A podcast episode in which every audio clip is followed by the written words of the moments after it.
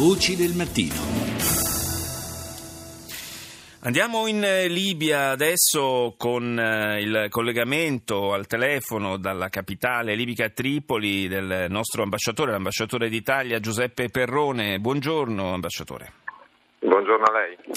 Innanzitutto le chiedo, eh, le agenzie nelle scorse ore hanno parlato di una eh, notte un po' movimentata a Tripoli con eh, alcuni scontri tra milizie filogovernative ed altri gruppi armati. Com'è la situazione adesso, le chiedo?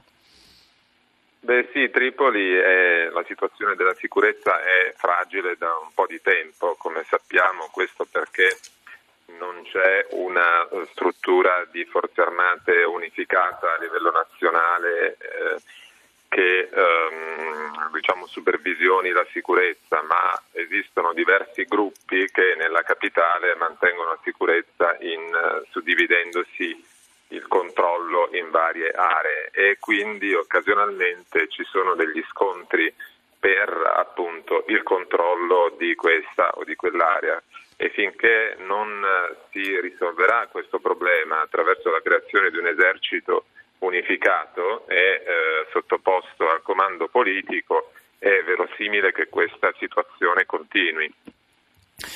C'è grande, eh, questo confronto, diciamo, eh, che è quello che emerge in maniera più evidente dal complesso quadro libico, che è quello tra il eh, governo riconosciuto dalle Nazioni Unite e dalla comunità internazionale del Premier Serraj e questa, eh, questa, questa, personalità, eh, che è il generale Haftar, che eh, ha un rilevante peso dal punto di vista militare.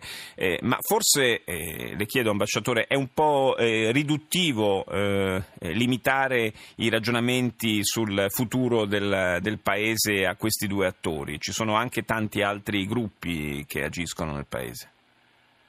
Ha assolutamente centrato il problema perché spesso nei media si semplifica riducendo il confronto al, al, governo riconosciuto dalla comunità internazionale e il generale Haftar che però come sappiamo lavora nell'est del paese. In realtà è molto più complesso che così, questi sono solamente due lati di un'equazione più ampia, ma ci sono attori, compreso nel settore decisivo della sicurezza, che non sono strettamente riconducibili a queste due entità, ma che rivendicano loro stessi un, un, ruolo, un ruolo nel paese, un ruolo nelle strutture di sicurezza quindi è un problema che per essere affrontato in maniera efficace richiede che, eh, il coinvolgimento di tanti, di tanti interlocutori. E questo ovviamente non è semplice perché è più o meno come una coperta sempre troppo corta, se la tiri da un lato lasci scoperto un altro lato, quindi è, è necessario uno, uno, sforzo di volontà che sia complessivo e che non sia ridotto solamente alle due parti che ha menzionato lei. In questo senso la decisione anche coraggiosa e comunque di grande eh, significato politico, diplomatico di riaprire l'ambasciata eh, a Tripoli da parte dell'Italia, primo paese europeo a compiere questo passo, eh, forse può davvero un po' aiutare a, a ricucire i rapporti all'interno della Libia. Lei è impegnato anche in questo? Sì, effettivamente è stata una decisione eh, che ha dimostrato un alto senso di responsabilità da parte dell'Italia nei confronti della Libia, ma è anche una decisione che ci pone adesso di fronte alla necessità di esercitare questa, di essere all'altezza di questa responsabilità. E devo dire che eh, i libici in tutti i contatti, in tutte in tutte le visite che ho compiuto hanno sempre dimostrato un grandissimo apprezzamento, una grandissima riconoscenza per la nostra presenza proprio fisica eh, in Libia. L'hanno vista come una testimonianza di affetto, di solidarietà e di vicinanza in un momento difficile e questo è per noi anche un grosso capitale politico un, che, che, dobbiamo eh, essere in grado di spendere nella, nella maniera migliore possibile.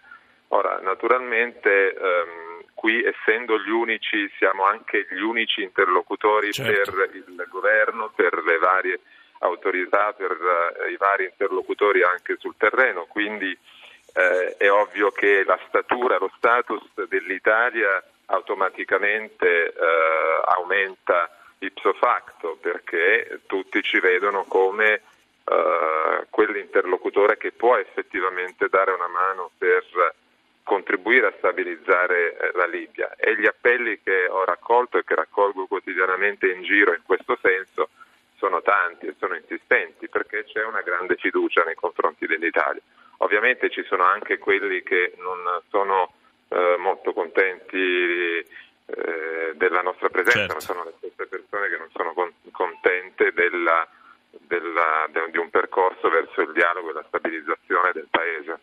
Certo, un, un, lavoro molto impegnativo per il quale le facciamo davvero eh, molti auguri e un grande in bocca al lupo. La ringraziamo di essere stato nostro ospite, l'ambasciatore d'Italia a Tripoli Giuseppe Perrone, grazie.